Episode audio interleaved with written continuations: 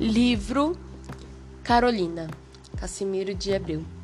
É uma história muito triste que envolve amor, paixão, ódio, traição, morte e finalmente o perdão. Dá uma tristeza ao ver como cada escolha pessoal afeta infinitamente a vida de outros. O que era parecer uma linda história de amor, romance, acaba numa dolorosa tragédia.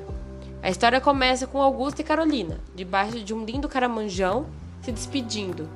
Augusto precisa viajar e os dois trocam beijos, juras de amor e fazem promessas ao se reencontrar no mesmo lugar. No entanto, seis meses mais tarde, Carolina se envolve amorosamente com Fernando, que a seduz e abandona a própria sorte.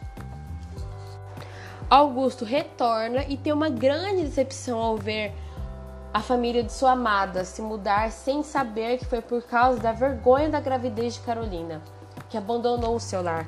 Augusto, amargurado, parte para Lisboa, tentando retomar a sua vida e passeando com um amigo, Fernando conta sobre o seu amor perdido. Ambos vão para um métrico, onde Fernando, com meio de Augusto, esquecer uma antiga paixão e incentivar a passar a noite com uma prostituta e esquecer a dor da decepção.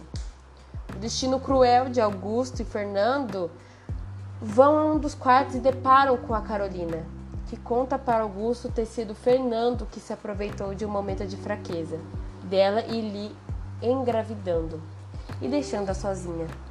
Será que Augusto ele vai perdoar a Carolina e vai deixar de ser amigo de Fernando? Ou será que no final os dois vive cada um sua vida. Leia o livro, é muito bom, uma história muito interessante. Como eu falei, tem várias, tem traição, tem amor e tem o perdão. Será que é deles? Eu vou ler um trechinho do livro que é assim. Carolina fala: Sim, sim, disse o mancebo, caindo de joelhos e juntando a mão. Eu oro por ti. Que Deus te perdoe como eu te perdoarei. É isso.